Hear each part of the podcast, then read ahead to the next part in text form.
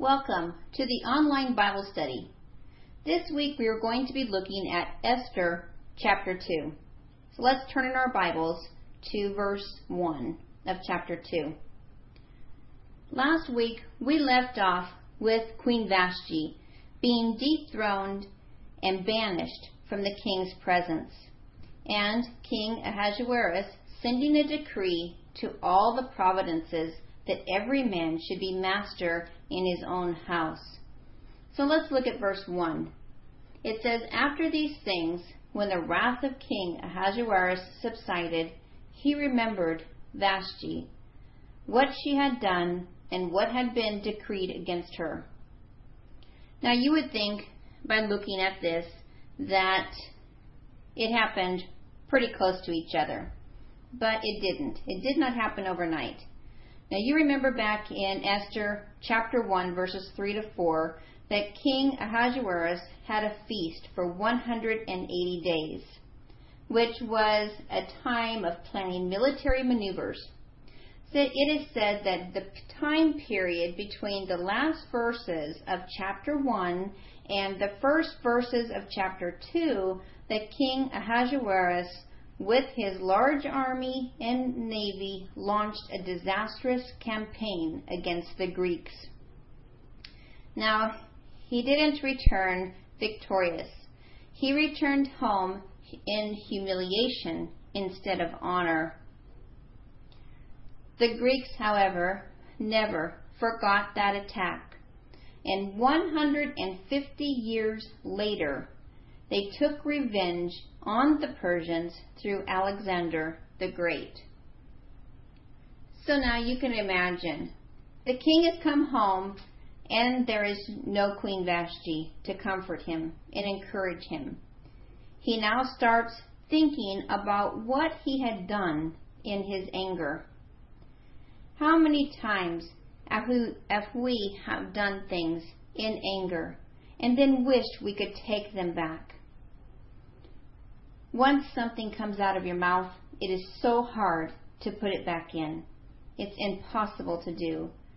Oh, we can try, but it's out there. So we really have to be careful about what we do in anger. In light of King the king's downcast spirit, the personal attendants made a proposal that he begin to search for a new wife a new queen. Notice how the king seeks the advice of his personal attendants. Who do we seek advice from? We can learn from this. Is it sound, godly advice that you're receiving? Or are you receiving information from people who are not godly people? Let's look at verses 2 to 4. It says, then the king's servants, who attended him, said, Let beautiful young virgins be sought for the king, and let the king appoint officers in all the provinces of his kingdom, that they may gather all the beautiful young virgins to Shushan the citadel, into the woman's quarter under the custody of Hegai the king's eunuch, custodian of the women, and let the beauty preparations be given to them. Let them, the young women who pleases the king, be queen instead of Vashti. This thing pleased the king, and he did so. So you can now see God's plan beginning to unfold already. Esther is going to be one of these young women brought to the women's quarters. Yes, God does use ungodly men to accomplish his plan. This is another story of how God is working behind the scenes to protect his people, as well as see later in the book of Esther. Now let's look at verses 5 through 7. At this point, we're going to go away from the king and his plans and we're going to introduce Esther's cousin, Mordecai. Let's look at 5 through 7. It says, In Shushan, the citadel, there was a certain Jew whose name was Mordecai, the son of Zer, the son of Shimei, the son of Kish, a Benjamite. Kish had been carried away from Jerusalem with the captives who had been captured with Jeconiah, king of Judah, whom Nebuchadnezzar, the king of Babylon, had carried away. And Mordecai had brought up Hadassah, that is Esther, his uncle's daughter, for she had neither father nor mother. The young woman was lovely and beautiful. When her father and mother died, Mordecai took her as his own daughter. So we see here that Mordecai was from the tribe of Benjamin. He took Esther under his wing and raised her when her parents both died. When the Jews were allowed to return to Israel after their captivity, Mordecai decided to stay in Persia along with some of the other Jews. So many of the Jews prospered in the land of their captors. As we continue in the book of Esther, we will see how God uses Mordecai along with Esther to save the Jewish people. For now, let's continue on in verses 8 and 9, and this will bring us back to the king and his plans of finding a new queen. It says, So it was, when the king's command and decree were heard, and when many young women were gathered at Shushan the citadel, under the custody of Hegai, that Esther also was taken to the king's palace, into the care of Hegai, the custodian of the woman. Now, the young woman pleased him, and she obtained his favor. So he readily gave her beauty preparations to her, besides her allowance. Then seven choice maidservants were provided for her from the king's palace, and he moved her and her maidservants to the best place in the house of the women. Here we have beautiful young women placed under the care of Hegai, who was the eunuch in charge of the king's harem. Now, Scripture does not tell us how many women there were, but the Jewish historian Josephus says there were 400. Now, out of these 400 women, notice how Esther was singled out. She pleased the eunuch Hegai and obtained his favor. Now, we can ask, why did Esther catch the eye of Hegai? Esther was a young woman of strong character. She was not only a virgin, a young woman who had kept herself morally pure, but she was also a woman of grace and humility. Because of her lovely spirit, as well as her striking beauty, Hegai gave her special attention and care. You can clearly see God working behind the scenes here. Imagine 400 beautiful women, and Esther catches the eye of Hegai. This is clearly God showing Hegai that she is the chosen one. Esther's Persian name means star, and her Hebrew name, Hadassah, means myrtle. I like how Wiersbe brought out that it was interesting that the myrtle tree bears a flower that looks like a star. Esther becomes the star of this story as she is used by God to save the Jewish people. Notice here, as God's chosen star, Esther catches the eye of Hegai and receives special treatments.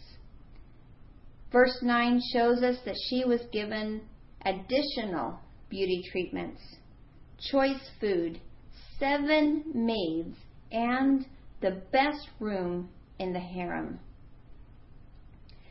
as the chosen one to save the Jewish people, Esther had not revealed her identity as a Jew per Mordecai's instructions.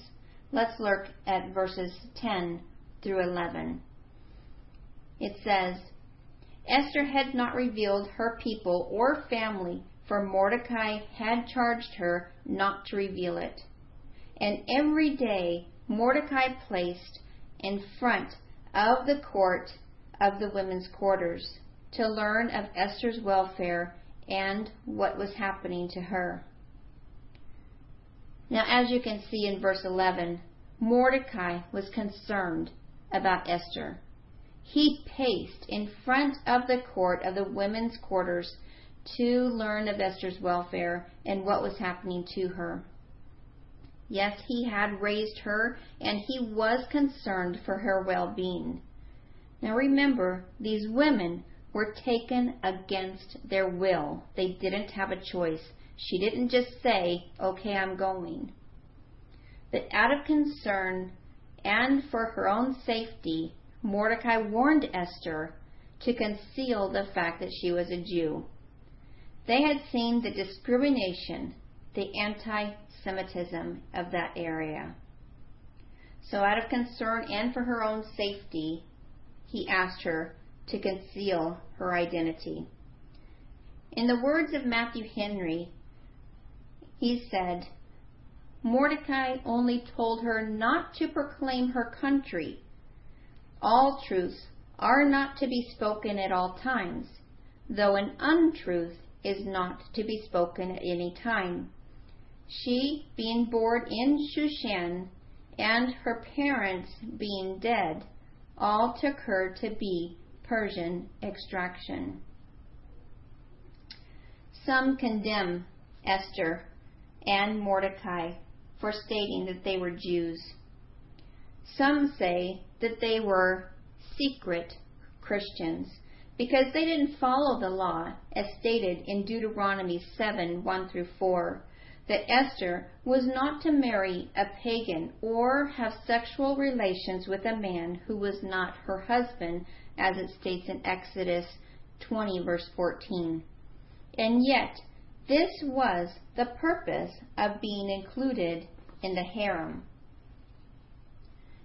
Esther is being contrasted with Daniel, who refused to eat the things from the king's table as we see in Daniel 1 5 because the food would include items considered unclean by the Jewish law.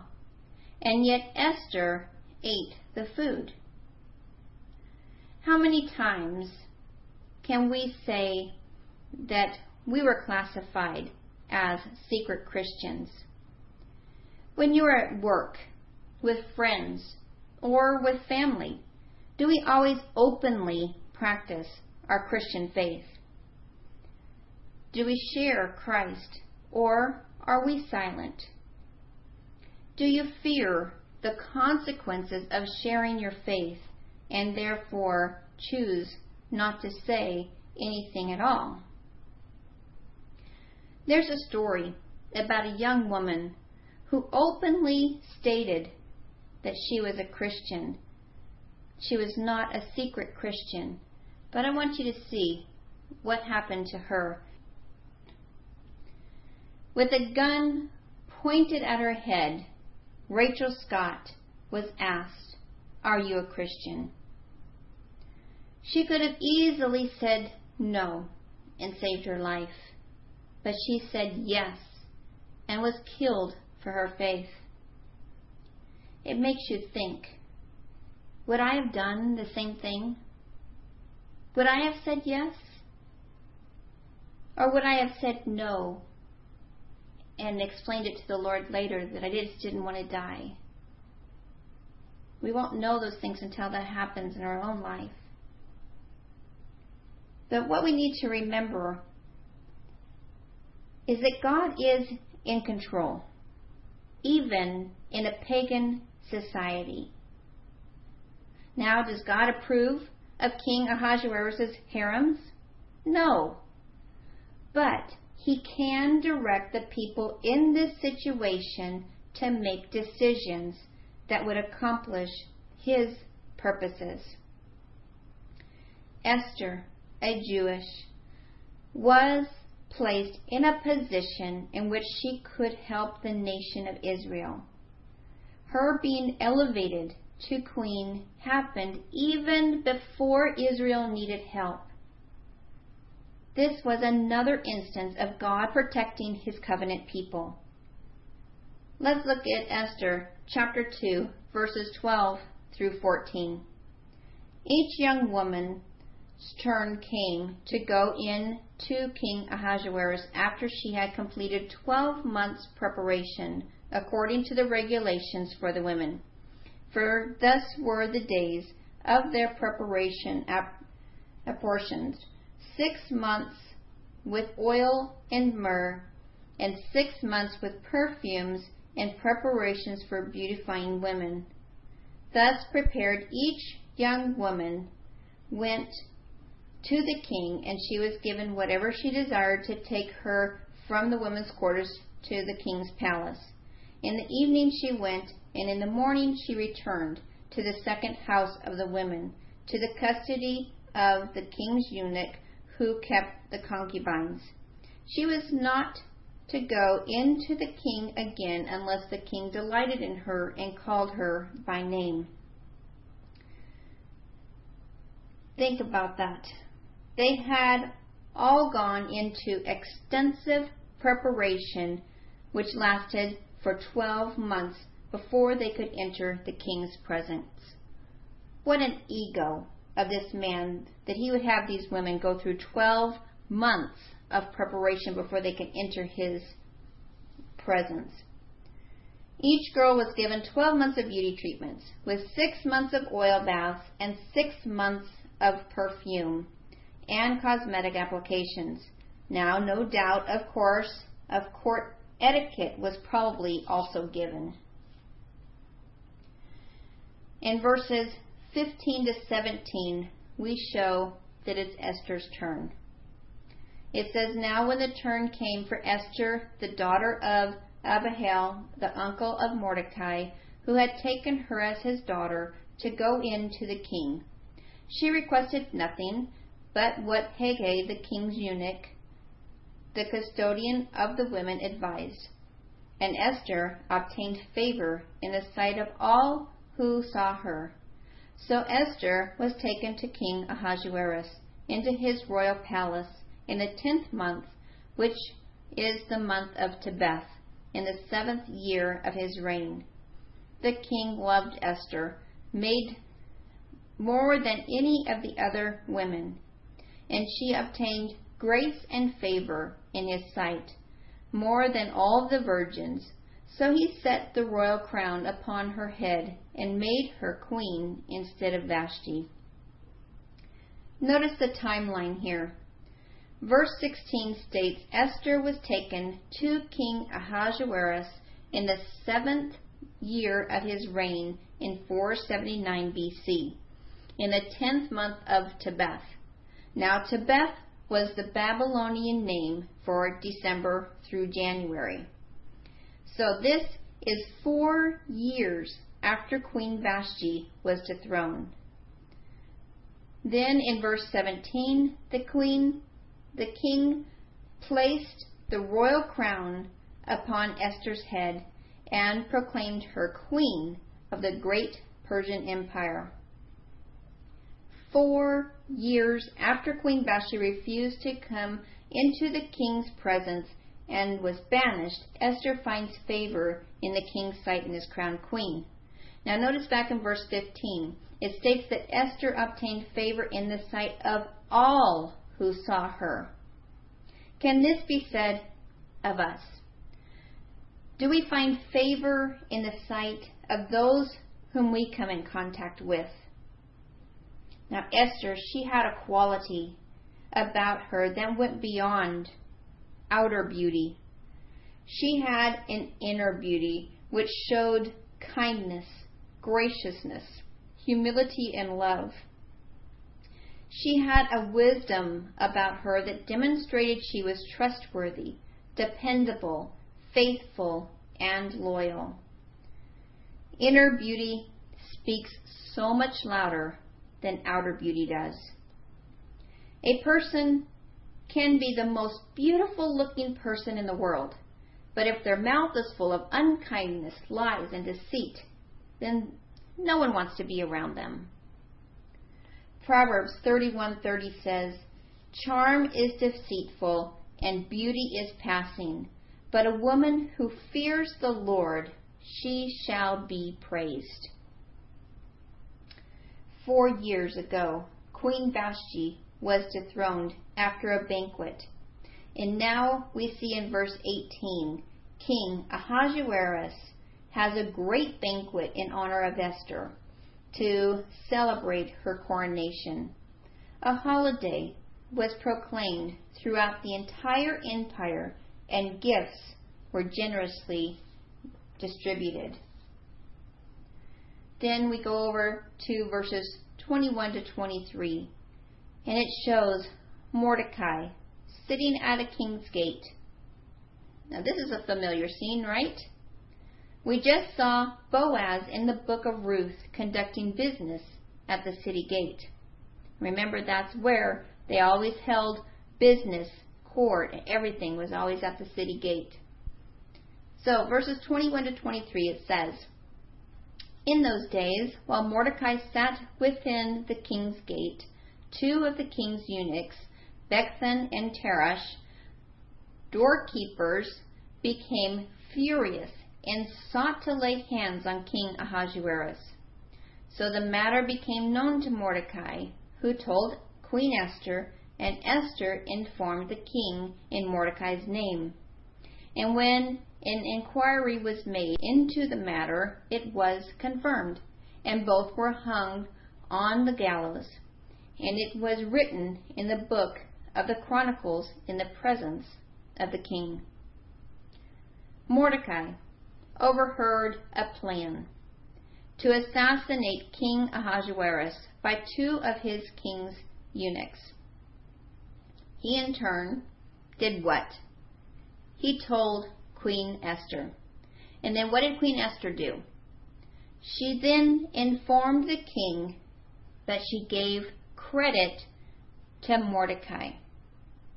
This saved the king's life. Notice, Scripture says that it was written in the book of the Chronicles in the presence of the king. But what happened to Mordecai? Mordecai did not receive recognition or a reward for uncovering this conspiracy at this time. But in God's timing, he will be recognized, as we will see later in the book of Esther.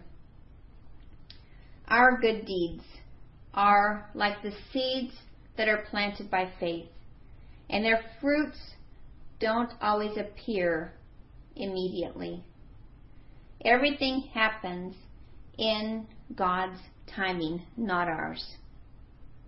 Remember Joseph back in Genesis chapter 40?